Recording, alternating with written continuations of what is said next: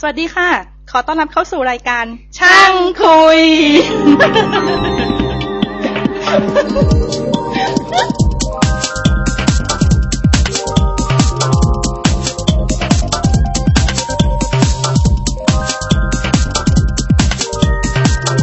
ครับ สวัสดีครับภาสกรกลับมาเหมือนเดิมครับ แล้วก็มี สวัสดีครับ พัฒนพงศ์ครับ แล้วก็ผมวรวัตรตั้งศักดิ์ศรี เอ่อรบกวนผู้ฟังช่วยอีเมลมาหาบ้างนะครับ เหงาเหลือเกิน เราเห็นว่ามีคนโหลดหลายคนเลยแหละแต่ว่าไม่เมลมาหากันเลยเลย เหมือนกับเหมือนกับคนเออเหมือนคนบ้าพูดอยู่อะไรก็สองสามคน เออ แล้วก็ขอขอบคุณก่อนสยามพอ t com ที่เขาช่วยแนะนำเรา แล้วผมก็ไม่ได้ไปโพสต์ที่อื่นอีกเลยแน่ๆแล้วก็เอ่อเพิ่มขึ้น FeedBurner แล้วก็อีกอันหนึ่งที่เพิ่มก็คือตอนนี้เราอยู่ใน iTunes แล้วนะครับ ใน iTunes สามารถ คือเข้าไปใน Music Store iTunes แล้วเข้าไปใน Podcast แล้วแล้วเขียนว่าไทย Podcast ก็ขึ้นแล้วมั้งเขาขึ้นแล้วว่าช่างคุย Channel มีแล้ว Subscribe บนนั้นได้เลย แต่อันนี้เฉพาะ Channel ช่างคุยก่อนนะฮะแล้วก็ขอโปรโมทอีกสามรายการของเรา ตอนนี้เรามีทั้งหมดสี่รายการแล้วก็คือรายการหมอจิว๋วหมอจิ๋วพี่จิ๋วเนี่ยเป็นนายแพทย์ภูนศักดิ์วัยความดี เป็นสูตินารีเวชเชี่ยวชาญทางด้านผู้มีบุตรยาก แต่ว่าจริง ๆ พี่จิ๋วคุยได้ทั้งหมดเรื่องของของของผู้หญิงนี่แหละในแง่ว่าพี่จิ๋วเล่าในเทปแรกในเทปที่สองมั้งเรื่องเออเนี่ยลูกสาวพี่จิ๋วตอนเข้าสู่วัยรุ่นแกก็ต้องดูแล เรื่องการมีประจำเดือนเป็นยังไง แล้วแกก็บอกว่าหลายๆอาการแล้วแกก็เล่าว่าอาการอย่างเงี้ยไม่ใช่เรื่องผิดปกติ ช่วงแรกๆมันมักจะเป็นอย่างนี้ ก็อันนั้นคือหมอจิ๋วเข้าไปในช่างคุย .com จะมีหมอจิ๋วจะมีเทปพี่จิ๋วอยู่ขึ้นมาแล้ว อันที่สอง Indies Kitchen อันนั้นเป็นเรื่องของ Food Science ล้วนๆคุณโดยคุณการจนาคุณการจนาก็จะ สัมภาษณ์ทางด้าน Food Science เรื่อง Culinary Art เรื่องเกี่ยวกับด้านอาหาร แล้วรายการที่สามเนี่ยก็คือคุณเบ้ธนารัตน์เนี่ยเป็นชื่อรายการว่านอกเรื่อง ภาษาอังกฤษผมใช้คำว่า something else เพราะว่ามันเป็นเรื่องที่ไม่สามารถได้คำนิยามได้ แล้วแต่คุณเบ้จะพาไปไหนไม่ไม่อยู่ในหมวดหมู่ที่จัดจัดอยู่ในกลุ่มของเราในปกติก็ก็ก็ลองไปดูทีนี้ XML link ของสี่อันนี้ครบแล้วก็ไปช่างช่างคุย com/xml แล้วก็จะมี ถ้าเป็นช่างคุยก็จะเป็นช่างคุย .xml ถ้าเป็น indie kitchen ที่เป็น indies i n d i e s แล้วก็ kitchen xml ของพี่จิ๋วก็จะเป็นหมอจิ๋ว m o r j i e w xml แล้วก็ในอ๋อก็ช่างคุยเองก็ช่างคุย .xml สี่ตัวนี้สี่รายการนี้อยู่บนช่างคุย .com แล้ว แล้วก็แต่แต่เฉพาะเฉพาะช่างคุยตัวเดียวที่ขึ้นไปใน iTunes ส่วนอีกสามอันนั้น รอให้มี episode มากกว่านี้ แล้วเราถึงจะค่อยไป submit ใน iTunes แต่แต่แต่แต่ถ้าถ้าผู้ฟังจำได้ iTunes นี้เราเอาขึ้นไปได้ก็ด้วยฝีมือคุณโกศล ก็คือเพราะตีอยู่อเมริกาตีมี Apple ID ตีก็เลยล็อกอินเข้าไปจากการทำให้เราจนครบก็เลยขึ้นไปอยู่ใน iTunes เรียบร้อยแล้ว โอเค วันนี้เรายังเป็นเรื่อง security เหมือนเดิม เพื่อให้เข้ากับบรรยากาศสถานการณ์การเมืองของประเทศนี้ แต่ว่า ไม่มีปัญหา การเมืองจะเป็นยังไง รายการก็ยังดำเนินต่อไป เพราะดูท่าทาง การเปลี่ยนแปลงครั้งนี้ หลังจากที่ after shock ผ่านมาแล้วสองสามวัน ผมว่ามันปรากฏบรรยากาศมันออกมาเรื่องหนึ่งจังเลยอะ มีมีไปถ่ายรูป เอาปืน ไปยืมปืนทหารแล้วเอาปืนไปเล็งที่ทหารแล้วทหารทำท่ายอมโดนยิงอะไรอย่างเงี้ยแบบ มันมีมันมีไปลงหน้าหน้าหน้าหนึ่งไทยรัฐอะเออเอ้ย มันมีอยู่กี่ประเทศที่มันมี security แปลกๆอย่างนี้มีกระเสริมไหมแล้วก็ได้ข่าวว่ากำลังมีบริษัททัวร์กำลังจะจัดทัวร์มาเมืองไทยเพื่อที่จะมาเยี่ยมชมอ่าถ่ายรูปกับรถถัง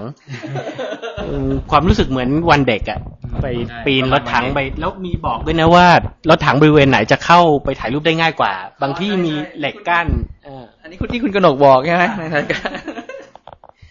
ที่จริงที่จริงมีเรื่องจำได้ว่า เผอิญเผอิญวันนี้เขาเพิ่งมีคำประกาศเรื่องของไอ้ห้ามดักฟังโทรศัพท์อะเรื่องเมื่อกี้เหมือนกับจะมีประกาศห้ามดักฟังโทรศัพท์จากคณะปฏิรูปหรือเปล่าว่าพูดได้ครบนะคณะปฏิรูปการปกครอง ในระภายใต้เออในระบอบประชาธิปไตยภายใต้องค์พระมหากษัตริย์เป็นประมุขก็คือมันเคยมีเรื่อง จริง ๆ วิรุณไม่อยู่วันเนี้ยคือตอนสมัยเราสชเมื่อสักสิบสิบห้าปีที่แล้ว อะ วิรุณเพื่อนของเราเป็น เหมือนกับเป็นเลขาธิการขององค์กรนักศึกษาอย่างหนึ่งอะของมหาวิทยาลัยธรรมศาสตร์เนี่ย แล้ววิรุณก็บอกว่าเขาเชื่อว่าเขาโดนดักฟังโทรศัพท์ในตอนนั้นน่ะ แล้วก็แบบใครโทรไปก็จะบอกว่าเฮ้ยเฮ้ยฮ้ยกูโดนดักฟังโทรศัพท์อยู่นะเว้ยแล้วปรากฏว่าหนึ่งในบรรดาเพื่อนที่โทรไปนี่คือนายประไทยคือเป็นเพื่อนอีกคนหนึ่งซึ่งขี้เล่น แล้วซึ่งวิรุณก็บอกว่าวิรุณเป็นคนที่ค่อนข้างซีเรียสก็บอกเฮ้ยนี่กูดักฟังโทรศัพท์อยู่นะเว้ยนายประไทยซึ่ง ไม่ได้เกี่ยวอะไรกับ เรื่องพวกนี้เลยโทรไปหาเพื่อนเฉยๆก็เลยบอกว่าเฮ้ยวิรุณแล้วเอกสารลับที่พวกเราจะทำขึ้นมาเนี่ยมึงจะให้กูไปส่งที่ไหนวะแล้ววิรุณก็บอกว่าไอ้ไผ่มึงพูดเรื่องอะไร เอกสารหาอะไรมึงรู้ไหมเขาดักฟังอยู่เฮ้ยเหรองั้นกูก็ต้องรีบไลน์สิวะแล้วคอปปี้ที่มึงให้กูมาเนี่ยกูจะเก็บที่ไหนดีเฮ้ยเหรอไอ้ไผ่มึงพูดเรื่องอะไรเฮ้ยวิรุณเอาเหอะไหนถึงไหนแล้ว อย่างนี้แล้วกันทำเป็นไม่รู้เรื่องแล้วกันเดี๋ยวกูไปจัดการเองอะไรทำนองเนี้ยคือคือประเภทที่ว่าเอาเรื่องจริงมาล้อเล่นคือวิรุณวิรุณกลับมาเล่าให้ฟังบอกว่า เนี่ยมันมันมันเล่นกันซะจน แต่จริงๆวิรุณบอกว่าเขาเชื่อว่าเขาโดนดักฟังนะ เพราะว่าตอนนั้นเขาบอกว่าไม่ว่าเขาจะไปไหนเขาจะเห็นมีมีมีทหารหรือมีแบบมีมีคนติดตามอะ นั้นแต่น่าสิบห้าสิบหกปีที่แล้ว แต่ สุดท้ายคือ จริงๆวิรุณเป็นคนที่ไม่ เป็นเป็นนักศึกษาธรรมศาสตร์ก็จริงแต่วิรุณไม่ได้ฝักใฝ่ทางด้านนี้เท่าไหร่นะวิรุณเขาก็แบบเขาก็ค่อนข้างรำคาญจริงๆไม่มีอะไรเกิดขึ้นเข้าใจว่าตอนนั้นเป็นสันติบาลนะถ้าถ้าเป็นหน่วยงานที่ติดตามไอ้พวกเนี้ยจะเป็นตอนนั้นบอกอยู่อเมริกาอ่าใช่อยู่อเมริกาก็เลยไม่ไม่ค่อยรู้เรื่องเท่าไหร่เออแต่แต่ก็ไม่ค่อย แต่ตอนนั้นก็ก็อยู่แต่จะจำเหตุการณ์แต่จำเรื่องเนี้ยได้ว่าวิรุณบอกว่าโอ้โหมันเล่นซะจนแหมไม่ไม่รู้จักกาลเทศะ ทีนี้วันนี้อยากคุยเรื่อง security ต่อบังเอิญเลยนะ ที่พูดถึง security เพราะอะไรรู้ไหมเพราะว่าเมื่อเมื่อสักสองสามวันที่แล้ว เออวันนั้นแหละวันที่เกิดเหตุการณ์สิบเก้ากันยานี่แหละ มีจดหมายมาจากใครก็ไม่รู้ส่งอีเมลมาบอกว่า เขาจะมาที่หอพักที่เราทำที่ภูเก็ตไททันคอร์ดเนี่ยอีเมลมาหาคุณภาสกรบอกว่าคิดค่าเช่าห้องเท่าไหร่เขาคิดได้เลขกับเขาตัวเลขค่าที่เราเข้าวันคืนละห้าร้อยคิดเขาขอเขาขอเช่าสามห้อง เป็นจำนวนทั้งหมดสิบคืน เราคิดห้าร้อยเป็นทั้งหมดหมื่นห้าก็บอกเขาไปหมื่นห้าเสร็จแล้วก็ภายในเวลาอันสั้น ก็มีคนเขียนจดหมายคนเดิมนี่แหละเขาเขียนจดหมายบอกว่า โอเคหมื่นห้าเขาขอให้เรา เดี๋ยวเขาจะส่งข้อมูลเครดิตการ์ดมาให้เขาขอให้เราชาร์จแสนหกหมื่นห้าคุณเอาไปหมื่นห้าเขาเอาไปแสนห้าแล้วก็เฮ้ยแล้วก็เถียงกลับไปหนึ่งคือตอนแรกเข้าใจแล้วเอ้ยมันเป็นสแกมแล้วเข้าใจว่ามันเป็นสแกม แต่ว่า มันหมิ่นเมย์ไงเราเป็นเจ้าของกิจการ เราจะตอบแล้วด่าเขาเอ๊ะมันอาจจะผิดปกติเขาอาจจะไม่ใช่ก็เลยบอกว่าหนึ่งก็เลยส่งกลับไปบอกว่า เพื่อไม่ให้บูมไม่ให้ชาวนาไม่ให้คุณก็เลยบอกว่า ถ้าผมจ่ายแสนหกหมื่นห้าแล้วผมมาถึงภูเก็ต แล้วผมมาเจอว่า อันนี้มันไม่ใช่โรงแรมห้าดาวเป็นหอพักธรรมดาเนี่ย ผมก็จะรู้สึกรู้สึกโดนหลอกนะ คุณชาร์จลูกค้าแสนหกเนี่ย มันแค่ค่าห้องจริงหรือเปล่าหรือมีอย่างอื่นด้วย ไอ้คนนั้นก็ตอบเมลกลับมาบอกเอ้ยผมเข้าใจที่คุณพูด แต่ว่าเนี่ยเจ้าของเขาก็รู้แหละ ไม่ต้องกลัวหรอก แล้วผมจัดการเรื่องค่าตั๋วเครื่องบินให้ด้วย แต่ว่าแบบในใจเราก็มันเสี่ยงอะคือถ้าเกิดรับเครดิต คือเขาส่ง credit card มาให้ มันไม่ make sense ถ้าเกิดลูกค้าเขารู้ขนาดนั้นทำไมเขาไม่จ่ายค่าตั๋วเครื่องบินเอง หรือจ่ายอะไรเองทางอินเทอร์เน็ตอะทำไมต้องมาผ่านในหน้าเพื่อหัก credit card เนี่ย แล้วเกิดเราเป็น merchant เราชาร์จเข้าไปมีอะไรเราก็คือเรารับไปเต็มๆเลยเจอ chargeback ขึ้นมาก็ก็เรียบร้อยเออเพราะว่าถ้าเกิดสมมติเป็นบัตรเครดิตที่ขโมยมา หรือว่าเขาไปเอาข้อมูลบัตรเครดิตคนอื่นมาใช้ เจ้าของบัตรปฏิเสธการจ่ายขึ้นมา คนที่ซวยก็คือคนที่เป็น merchant เท่านั้นเองเลย เพราะว่าตัวผู้ถือบัตรเนี่ยมันจะมี protect อยู่ว่าจะจะต้องรับผิดชอบไม่เกินเท่าไหร่ ก็เลยตอบไปแบบไม่ให้น่าเกลียดก็คือพูดไปว่า เอันนี้ละกันผมไม่ค่อยสะดวกใจที่จะใช้วิธีนี้ แต่ว่าคุณก็ชาร์จลงเพย์พาไปสิ แล้วคุณก็เอาเพย์พามาจ่ายผมก็ได้แต่คุณชาร์จไว้ก่อนไม่เป็นไร แล้วก็เงียบเลยไม่เคยได้ยิน ไม่มีอีเมลกลับมาอีกเลย ซึ่งซึ่งในขณะเดียวกันเราก็ blind cc เมลอันนี้ให้กับเพื่อนไม่เพื่อนคือคนอเมริกันที่อยู่ที่หอเหมือนกันคือคนนี้เริ่มสนิทกันแล้วอยู่มาปีกว่าแล้วบอกว่าเฮ้ยแล้วก็เมลคำถามเฮ้ยคุณคิดว่านี่คือสแกมใช่ไหมมันก็เมลว่าโหชัวอันนี้สแกมชัวแต่ว่า เขาบอกว่าจริงน่าจะแจ้งหน่วยงานราชการ อยู่ในใจลืมคิดเรื่องนี้ไปแล้วบอกจริงคุณน่าจะแจ้งหน่วยงานราชการนะ คือ เออ ก็จริงว่ะ ถ้าเราแจ้งหน่วยงานราชการแล้วประสานเรื่องไปจับมันกับอะไรก็มันก็อาจจะได้ แต่ก็เออ มันจบไปแล้ว แต่แบบเฮ้ยพูดเรื่อง security มันก็มีเหตุการณ์อย่างนี้เกิดขึ้นมาจริงๆว่าเออค่อนข้างแปลก ก็เลยเออแปลกดีเว้ยเลยมีเรื่องเอามาเล่าในช่างคุยอีกเรื่องหนึ่งก็ในเรื่องจริงเลยหมอมีอะไรเสริมไหม ก็เอ่อจริง ๆ จะอาจจะไม่ไม่ไม่เสริมตรงนี้ทีเดียวแต่เป็นอาจจะเปลี่ยนเรื่องละก็อาทิตย์ที่แล้วเนี่ยที่เราคุยกันเนี่ยแล้วก็เรา refer ถึงเรื่อง security เนี่ยจะเล่าเรื่องที่เป็นเกี่ยวค่อนข้างจะเป็น physical เป็นอะไรใช่ไหมแต่คราวนี้ก็ก็เลยแล้วก็มีเรมีมีพูดถึงว่า เอ้ยเอ่อหนังสือเล่มหนึ่งคราวที่แล้ว คราวนี้มีพูดถึงว่าไอ้หนังสืออีกเล่มหนึ่งของเรื่องผู้แต่ง Catch Me If You Can Frank Annabelle ใช่ไหมแล้วก็ บอยก็พูดถึงว่ามันมีเล่มหนึ่งที่บอกเกี่ยวกับเรื่องเรื่องไอการช่อฉนต่างๆ วิธีต่างๆ ก็คิดว่ามีท็อปิกที่มันน่าจะใกล้กับที่เราจะเล่าได้ตรงนี้เหมือนกัน ก็มันจะมีบทหนึ่งพูดถึงเรื่องไอ้การโกงกันทางคอมพิวเตอร์อะไรเงี้ย ก็คราวนี้เรื่องเขาก็เกริ่นเกริ่นเรื่องขึ้นมาเลยว่าเนี่ย ไอ้วิธีคือหนึ่งคือเขาเองเนี่ยเขาเป็นคนที่เขาไม่ไม่ค่อยเชื่อถือเรื่องการทำ transaction บนอินเทอร์เน็ต แต่ว่าอยู่มาวันหนึ่งเนี่ยก็ลูกชายก็บอกว่าเฮ้ยต้องซื้อของชิ้นนี้เท่านั้นเอ้ยผ่านทาง eBay ซึ่งไม่มีโอเค ไม่มีวิธีทางเลือกอื่นก็โอเค ยอมตัดใจ แต่ก็หลังจากที่ทำ transaction ไปแล้ว ก็ใช้ไอเนี่ยให้บัตรเบอร์บัตรบัตรเครดิตเพทำผ่าน PayPal แล้วก็แต่ปรากฏว่าเขาเขาบอกทำไปเกือบจะเสร็จแล้ว แล้วเขาก็นึกขึ้นแบบยังตะดิกตะคิดตะขวงใจ ก็เลย cancel ไป พอ cancel เสร็จก็คิดว่าไม่มีอะไร ปรากฏว่าวันรุ่งขึ้นมีมีพัสดุมา แต่ว่าเป็นพัสดุชิ้นอื่น เป็นซึ่งไม่ใช่เป็นสิ่งที่เขาต้องการ แล้วก็คราวนี้เขาก็ต้องรีบทำจดหมายกลับไปบอกว่าไม่ใช่นะนี่คือไม่ใช่สิ่งที่เขาต้องการอะไรเงี้ย แต่ว่า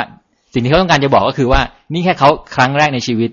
แล้วก็แพร่แค่ผ่านไปในช่วงเวลาวันเดียวอะไรเงี้ยเบอร์บัตรเครดิตของเขาเนี่ยยังสามารถถูกนำไปใช้ทำอย่างอื่นได้เพราะฉะนั้นเรื่องของ security ที่ผ่านอินเทอร์เน็ตเนี่ยเป็นอะไรที่รวดเร็ว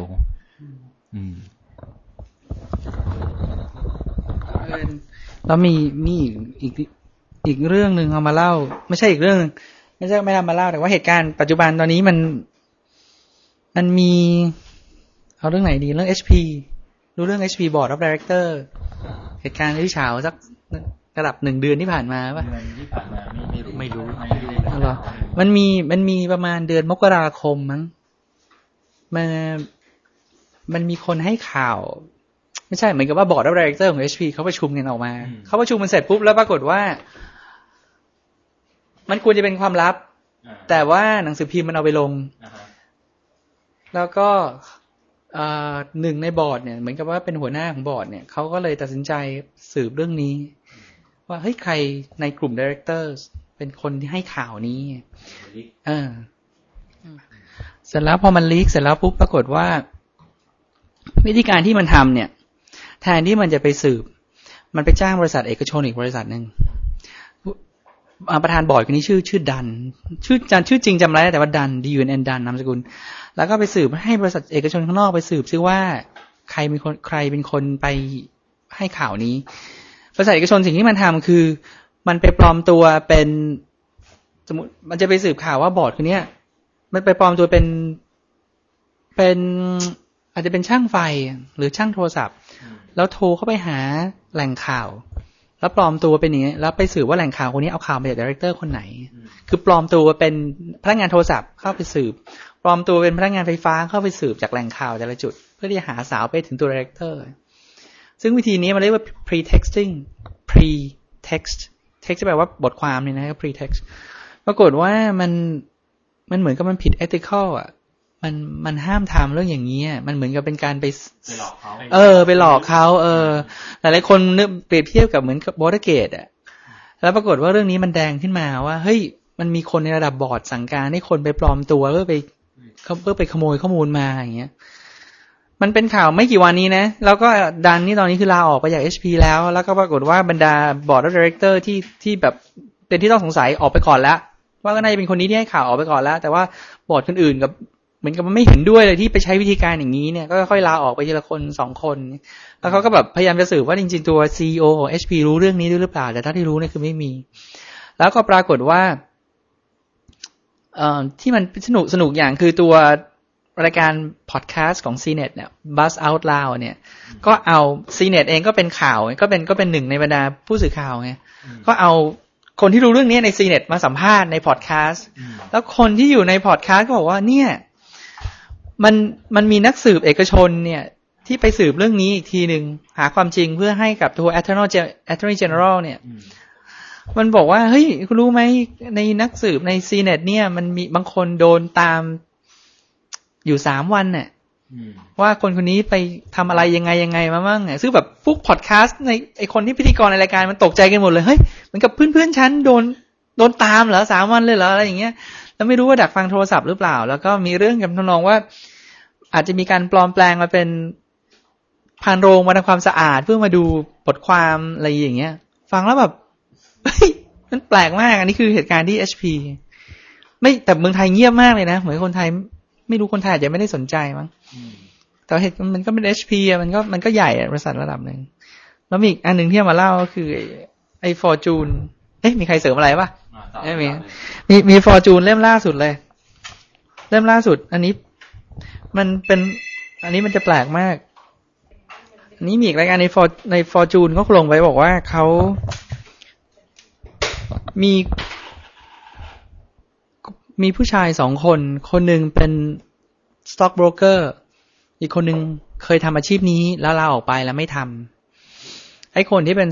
สองคนนี้สิ่งที่มันทำคือมันพยายามทำ insider trading อืมไปสืบข้อมูลมา แล้วก็ไปซื้อหุ้นดักรอไว้ แล้วก็ เอากำไรจากจากค่าหุ้นที่ขึ้น แต่วิธีการที่มันทำน่าสนใจ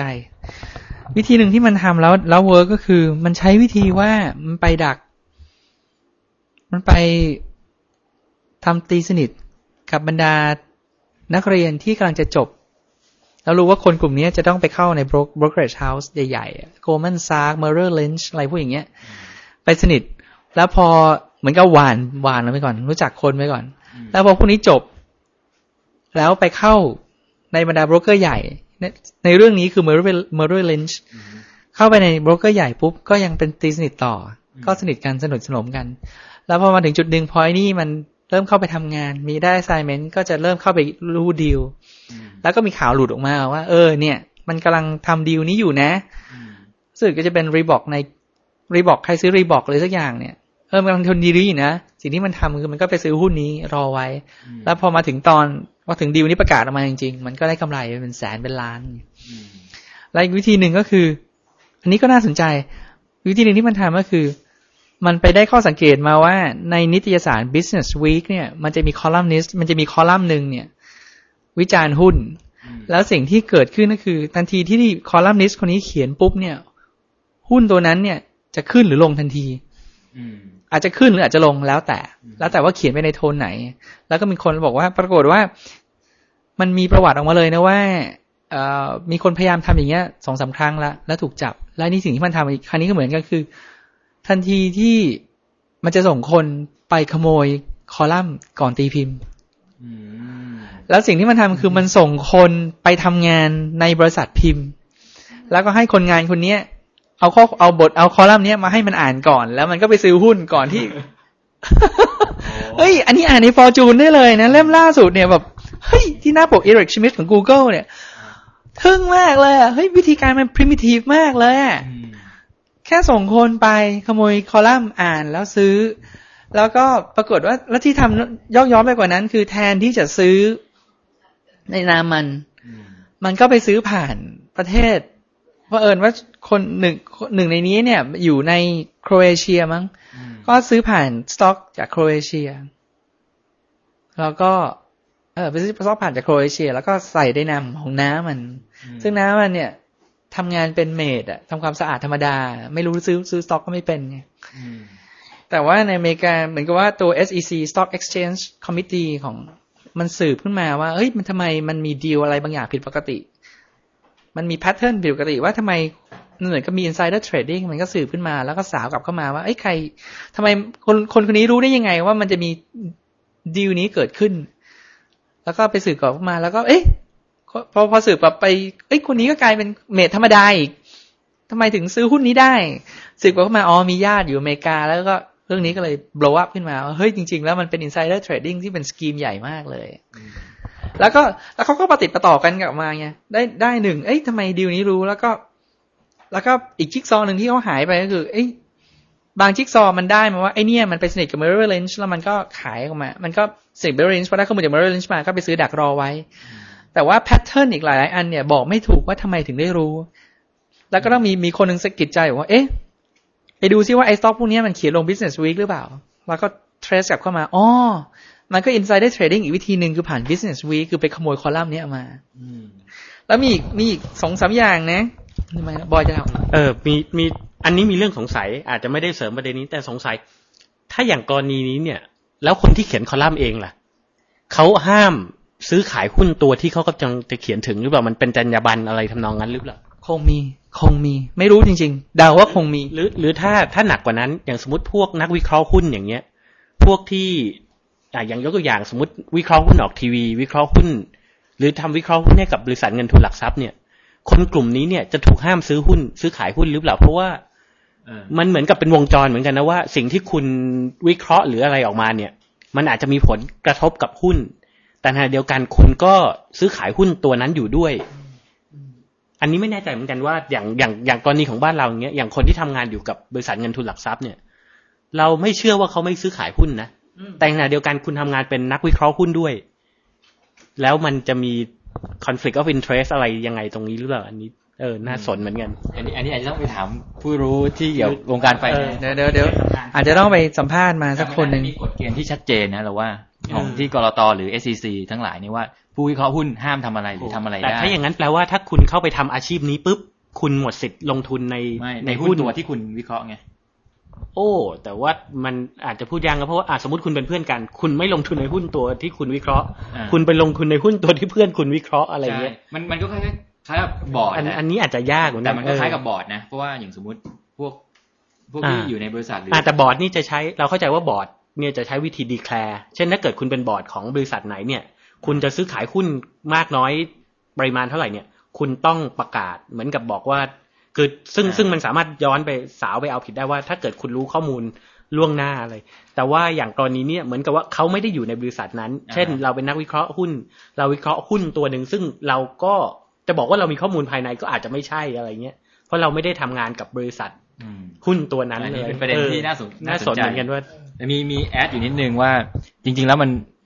ไอพูดถึงบอร์ดหรือผู้บริหารในบริษัทนะ มันยังมีเรื่องของไทมิ่งด้วย ว่า ตามกฎแล้วถ้าคุณเป็นคนที่ระดับตั้งแต่สมมติเราจำตำแหน่งไม่ได้ VP หรืออะไรสักอย่างหนึ่งเนี่ยอ่าคุณไม่สามารถซื้อขายก่อน quarter end กี่อ่าเดือน หรือหลัง quarter end อ่ากี่เดือนงั้นก็จะมี black out period กำโดยกำกับอยู่แล้วว่า ช่วงนั้นคุณไม่สามารถซื้อขายได้อืมก็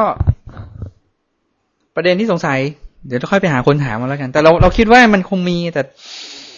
เราเหมือนกับเมื่อมีคุณคุณสุนันท์ศรีอะไรจำไม่ได้ที่เขียนลงกรุงเทพธุรกิจอะเหมือนกับเป็นเป็นเออเออเป็นคอลัมนิสต์ท่านหนึ่งก็เคยพูดนะ คือทำนองว่า อ่าจำไม่ได้ใหญ่ไปโค้ดดีกว่าแต่แต่แต่แต่แต่แกแต่พูดไว้ค่อนข้างดีอะว่ามันมันอาจจะไม่มีกฎ อาจจะไม่มีกฎระเบียบตรงนี้ แต่ในกรณีของ Business Week เนี่ย เราว่ามันถ้ามันเป็นนักเขียนใหญ่ขนาดนั้น มีผลกระทบขนาดนั้น แล้วก็ ในใน Fortune เขียนเอาไว้เนี่ยไม่ไม่ไม่แตะคอลัมนิสเลย แต่ว่าเอ่ยถึงว่าไม่ใช่ครั้งแรกที่มีคนทำอย่างนี้ มีประมาณสามครั้งที่มีคนทำอย่างนี้กับคอลัมนิสคนนี้ เพราะฉะนั้นเราคิดว่ามันคงมีกฎระเบียบคลุมแล้วในระดับหนึ่งในระดับหนึ่งก็ก็เลยเออไม่แน่นะ บ้านเรามีคนไปขโมยคอลัมนิสวิจารณ์หรือเปล่าก็ไม่รู้นะเหมือนกับประมาณว่าเชื่อหมอดู เออหรือเปล่าอืมเชื่อไอ้นี่คือนักวิเคราะห์ไงเชื่อเขาเชื่อเขาแค่ไหนไงใช่ไหมคือแต่กลายเป็นว่านี่เป็นทางกลับกันว่าคนเชื่อมากจนแบบทำนองนั้นจคือนคือสามารถจริง ๆ นักวิเคราะห์เนี่ยคำวิเคราะห์ของเขาไม่ควรจะมีผลกับหุ้นเขาควรจะวิเคราะห์จากปัจจัยอื่น ๆ แต่กลายเป็นว่าเหมือนเหมือนกับการวิเหมือนเคราะห์กับเองเออแปลตัวเองการวิเคราะห์เองเป็นปัจจัยทำให้ใช่หุ้นตัวนั้นเปลี่ยนแปลงตามตามที่เขาวิเคราะห์ใช่แล้วก็อ่า ใน Fortune ฉบับนี้หน้าห้าสิบเจ็ดเนี่ยเขาก็คือสรุปไว้ว่าไอ้ insider trading คือคือเขาทำอะไรบ้าง อันแรกคือ get the news first อันนั้นคือไปขโมยคอลัมน์มา อันที่สองคือ get an M&A merger and acquisition mode คือไปตีสนิทกับคนหนึ่งที่อยู่ในกลุ่ม M&A แล้วก็เอาข้อมูลมาซื้อ อันที่สาม แต่วิธีนี้คือมันขาดทุนก็คือไป มันมีอยู่ครั้งหนึ่งมันมีคนรู้จักอยู่ในทีมจูเรอร์อ่าคณะลูกขุนเนี่ย ในคดีแพ่งว่าเฮ้ยเอ่อเขากำลังจะฟ้องบริษัทนี้ แล้วไม่รู้ว่าผลจะออกมาเป็นยังไง ถ้าผลออกมาอย่างใดอย่างหนึ่งเนี่ย มันจะแย่ แล้วปรากฏว่าหนึ่งในลูกขุนเนี่ยเป็นเพื่อนกันบอกว่าเฮ้ยผลน่าจะออกมาอย่างนี้มันก็เลยไปซื้อหุ้นดักไว้ แต่ปรากฏอันนี้ผิดเพราะว่าปรากฏว่าไอ้คนนั้นเขาเอาแล้วขอ settlement อันนี้คือมาจากหนังนิยายเรื่องหนึ่งของจอห์นกริช a มมีเลย Runaway Jury อันนั้นเป็นอันนั้นเป็นบริษัทบุหรี่มั้ง เข้าใจว่าในในในหนังสือกับในหนังจากคนละคนละอันกัน อันนึงเป็นอันนึงเป็นบุหรี่ อันนึงเป็นปืปืนนรู้สึกในหนังสือเป็นบุหรี่ แล้วก็ในหนังเนี่ยเอ่อในหนังจะเป็นบริษัทปืนเออจำได้ใช่เล่มนั้นสนุกมาก แล้วอันที่สี่ก็คือ อีกอันหนึ่งก็คือไป get strippers ก็คือไปจ้าง ไปจ้างนักเต้น เปลือย เออ แล้วก็ให้นักเต้นนี้ไปตีสนิทกับ brokerage แล้วก็สืบเสอบข้อมูล แต่บอกว่าวิธีนี้ไม่ได้อะไรเลยกลับมา ในในในเคสนี้นะ ไม่ได้อะไรกลับมา แต่วิธีนี้มันเข้าใจผิดมาตาฮารีหรือว่าอะไรสักอย่างว่า มันมันเคยมีเรื่องเรื่องอย่างนี้ใช่ป่ะมีอยู่แล้วก็คือเหมือนกับว่าเป็นคือเป็นใช้ผู้หญิงเป็นสายลับ แล้วก็ตีสนิทด้วยการไปมีความสัมพันธ์กับใครที่ที่จะมีข้อมูลให้ แล้วว่าสิบกว่าปีก่อนมีหนังเรื่อง Scandal มั้ง Profumo Case นั่นของอังกฤษจำจำรายละเอียดไม่ได้แต่ว่ามันเป็นเรื่อง Scandal ก็ทำนองนี้เหมือนกับว่านอนกับรัสเซีย แล้วก็มานอนกับกับรัฐมนตรีว่าเป็นเป็นเป็นผู้ใหญ่ในอังกฤษคนหนึ่ง มีอะไรเสริมไหม ก็ล่าแล้วประมาณแล้วก็มีอีกอันหนึ่งคือ อันนี้เราไม่เห็นนะ แต่ว่าในใน Business Week เป็นมันเป็นฟังมาครึ่งหนึ่งแต่ว่ามันเป็น speculation เฉยๆแต่ว่าเราเองเราก็เราก็ทำอย่างนั้น ไม่รู้ไม่ไม่รู้มีคนรู้การทำงานของ Google หรือเปล่า Google เนี่ยเขาขาย ad โดยการที่บอกว่ามันมี AdWords กับ AdSense Ad AdWord เนี่ยคือการไปจ้าง อันนี้เราเรารู้เพราะว่าเราเราจ่ายเองสำหรับ Thaitan Court ของภูเก็ตเอ่อ AdWords ก็คือเราจ้าง Google บอกว่าเราจ่ายเท่านี้นะ แล้วก็ถ้าเกิดคนมา search คำนี้เนี่ย ขอให้ขึ้นของเราด้านขวามือ อย่างสมมติบอกว่าถ้าไปขึ้นภูเก็ตอพาร์ตเมนต์ปุ๊บเนี่ย ก็จะขึ้น thaitancourt.com แต่ว่า เราสามารถประมูลได้ว่าเราจะจ่ายที่เท่าไหร่ ถ้าเกิดจ่ายมากก็จะขึ้นมาก มันจะขึ้นอยู่ด้านขวามือ แล้วก็แล้วมันก็จะบอกว่า โอเคมันจะมีอีกวิธีหนึ่งก็คือ มันจะขึ้น as a มันไม่ใช่แค่ถ้ามา Google แล้วขึ้น มันก็จะมีอีกอันหนึงคือ AdSense AdSense เนี่ยคือ เมื่อกี้ AdWords คือจ่ายตังค์เพื่อโฆษณา แต่ AdSense คือ ถ้าเรามีเว็บอยู่แล้ว แล้วเอาโฆษณามาวางจาก Google ถ้าเกิดมีใครคลิกเราได้ตังค์ เขาบอกว่าถ้าเกิดคุณจ่าย AdWords เนี่ยหนึ่งขึ้นที่ Google สองก็คือ ถ้าเกิดมันไปพึ่งเว็บคนอื่นแล้วคนอื่นเขาคลิกเข้ามาเนี่ย คือคุณจ่ายเขานะทันใช่ไหมเพราะฉะนั้นพอบินของ Google มาที่เราเนี่ยหรือว่าเราเราก็ track แล้วก็ track ว่าใครเข้ามาที่เว็บเราบ้างเนี่ย มันจะมีเลยแบบว่าถ้าเราไปมันจะ trace ได้ว่าถ้าใครมาที่เว็บเรามาจาก Phuket Gazette หรือ Phuket Index net เนี่ย มันจะบอกเลยว่าคนคนนี้มาจากเว็บนี้ เราก็จะรู้ว่าเออเว็บนี้เขาส่งลิงก์มาที่เรา แต่ถ้ามาจาก Google มันจะขึ้นเลย page to Google ad อะไรทำนองเนี้ยเราเคยคลิกกลับเข้าไปเนี่ยหาไม่เจอว่าจริงๆมันมาจากที่ไหน เราไม่รู้ไงแต่ก็เชื่อว่าเออ ไม่เป็นไรก็คือ Google ส่งส่งลูกค้ามาให้เราทีนี้ใน Business Week เล่มล่าสุดเนี่ย มันมีคนไปสืบสัมภาษณ์ เพราะมันบอกว่า มีอยู่รายหนึ่งจ่ายปีละสองล้าน US จ่ายค่า AdWords ให้กับ Google ปีละสองล้าน US แต่มันเป็น traffic ที่มาจากมองโกเลียอย่างเงี้ย ประมาณแบบตีสองในมองโกเลียอะไรอย่างเงี้ยแบบเฮ้ยมันน่าสงสารเออมันตรงเอ้ยมัน แต่มันจ่ายไงแต่ว่าคือมันมองภาพรวมก่อนสองล้านได้ลูกค้ามันก็ไม่เป็นไร มันก็ไม่มันก็ได้ลูกค้าไปแต่พอมัน trace ลงไปลึกๆ เอ้ย traffic pattern บางอันมันน่าสงสัยว่ามันมี fraud เกิดขึ้นหรือเปล่า เสียใจด้วยเหมือนไม่ได้ทำการบ้านนะคือมันฟังฟังพอดแคสต์อันนี้ไว้ได้ครึ่งหนึ่งแล้วก็ไม่ไหวแล้วนอนหลับ แต่เป็นความรู้สึกว่า เออ มันมันสะกิดที่เราเหมือนกันเพราะมันพูดอย่างนี้ปุ๊บเราก็สะกิดใจเราเหมือนกันว่าเออเราก็จ้าง Google เราก็จ่าย Google แต่เราไม่รู้ว่าจริง ๆ แล้วคนที่คลิกเนี่ยมันมาจากไหนมันฟรอดหรือเปล่า แต่ก็ยอมจ่ายมันไป แต่ในในกรณีของเราเนี่ย AdWords มันมันบอกได้ว่าสูงสุดที่คุณจะจ่ายในหนึ่งเดือนหรือหนึ่งวันเนี่ยคุณจะยอมจ่ายเท่าไหร่นั้นเราก็ hedge ความเสี่ยงไว้ในระดับหนึ่งคือมันมีมีแคปมีแคปไว้ว่าไม่เราจะจ่ายไม่เกิน เท่านี้อ่า Google Google ยอมให้เราทำอย่างนั้น ก็เลยก็เลย แต่ก็มันก็ยังมีข้อสงสัยอยู่เออมันมีฟรอดอะไรหรือเปล่าแล้ว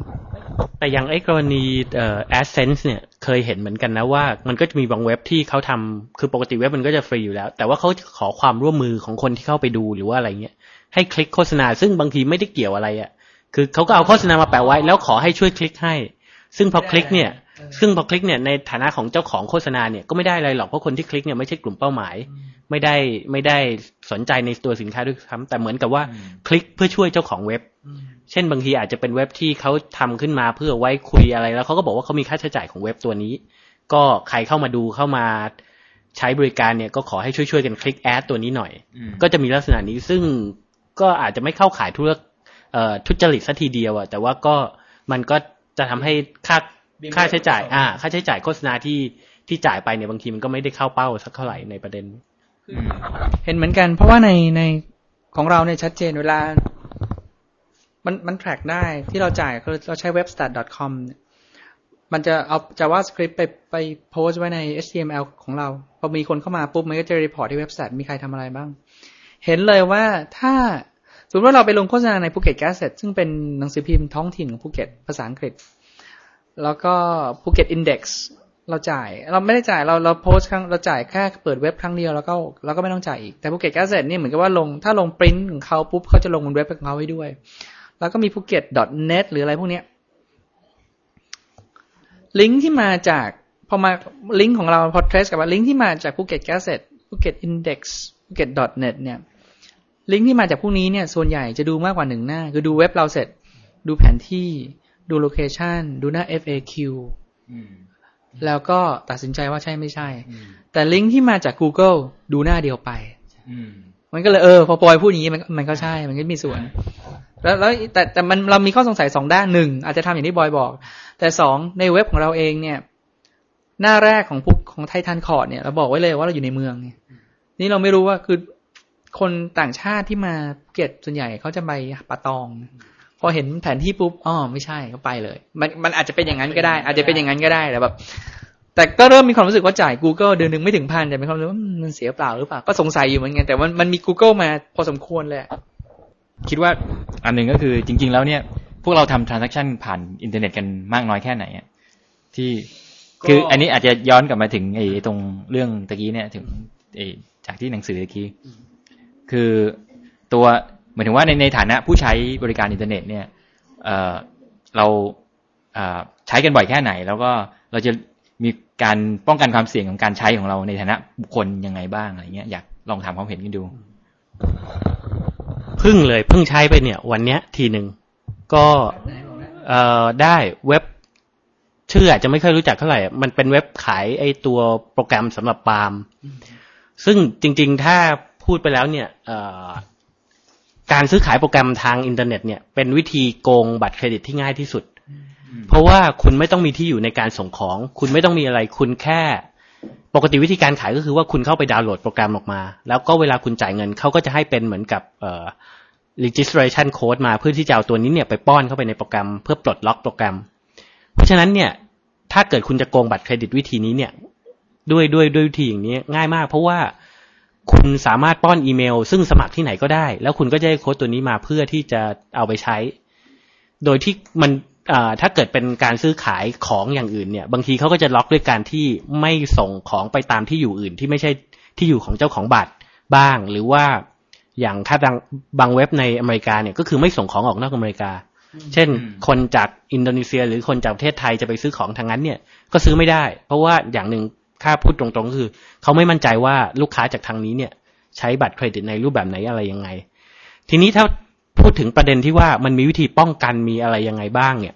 มันก็จะมีอยู่หลายประเด็นเหมือนกัน มันก็จะมีอยู่วิธีที่ว่าอ่าอย่างสมมุติเราเข้าไปซื้อขายเอ่อหรือเราเข้าไปซื้อของจากจากเว็บไหนเว็บหนึ่งเนี่ย มันก็มีโอกาสเสี่ยงทั้งสองทางคือ คนขายเองเขาก็เสียวๆว่าเขาจะโดนบัตรเครดิตปลอมหรือเปล่า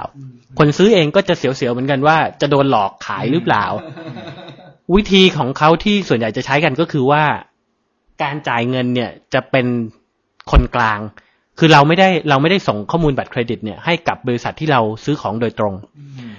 เอ่อวิธีจ่ายเงินก็คืออาจจะคลิกเข้าไปที่ PayPal หรือคลิกเข้าไปที่วีซ่า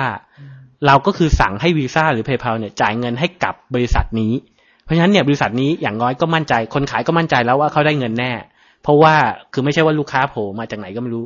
ในขณะของตัวลูกค้าเองเนี่ยเขาก็จะมีความมั่นใจในอีกระดับหนึ่งว่า ข้อมูลบัตรเครดิตเนี่ยเขาไม่ได้ส่งให้กับใครที่ไหนก็ไม่รู้ ซึ่งอาจจะเอาไปใช้ทำอะไรต่อ เอาไป เอาไปขายข้อมูลต่อหรือเปล่าเขาส่งข้อมูลตัวนี้เนี่ยให้กับบริษัทซึ่งเขาก็เชื่อถือได้ในระดับหนึ่งมันก็อาจจะมีอีก อีกวิธีหนึ่งด้วยซ้ำคืออย่างวีซ่าเนี่ยมันจะมีบริการอีกรูปแบบหนึ่งที่ว่า ให้เบอร์บัตรเครดิตสำหรับแบบประเภทใช้ครั้งเดียวอ่า คุณติดต่อเข้าไปที่วีซ่าเพื่อที่บอกว่าโอเค คุณต้องการจ่ายเงินเท่านี้เนี่ย ให้กับใครก็ได้อะไรยังไงก็ตามแต่นี่เมืองไทยอะทำได้ป่ะทำได้เลยหรือได้ยินมาหรือว่าทำเอ่อเรายังไม่เคยใช้ แต่ว่าเคยเห็นเอ่อมีบริการนี้เนี่ยอยู่ในอินเทอร์เน็ต ก็คือเราเข้าไปบอกเข้าติดต่อเข้าไปที่วีซ่าวีซ่าก็จะให้บัตร ชั่วคราวออกมาอันหนึ่งซึ่งระบุเลยว่าวงเงินเท่าไหร่อะไรยังไง คือสำหรับใช้ครั้งเดียวเพราะฉะนั้นพอเวลาที่เราเอาไปจ่ายเงินเราก็ใช้บัตรเบอร์บัตรนี้เนี่ยจ่ายเข้าไป แล้วก็จบแค่นั้น ก็คือต่อให้เขาเอาข้อมูลบัตรนี้ไป มันก็ทำอะไรไม่ได้แล้วเพราะมันใช้ได้ครั้งเดียวอ๋อแต่มันเรียกเก็บมาที่เบอร์ปกติของเรา ใช่ใช่ ก็คือวีซ่าวีซ่าก็จะเป็นคนคนกลางติดต่อให้จริงๆไปประเด็นนี้มีเมนชั่นในหนังสือ Art of Steel เหมือนกันบอกว่าหนังสือเล่มนี้มันน่าจะปี2001แสดงว่าคอนเซปต์นี้มันก็ใช้มา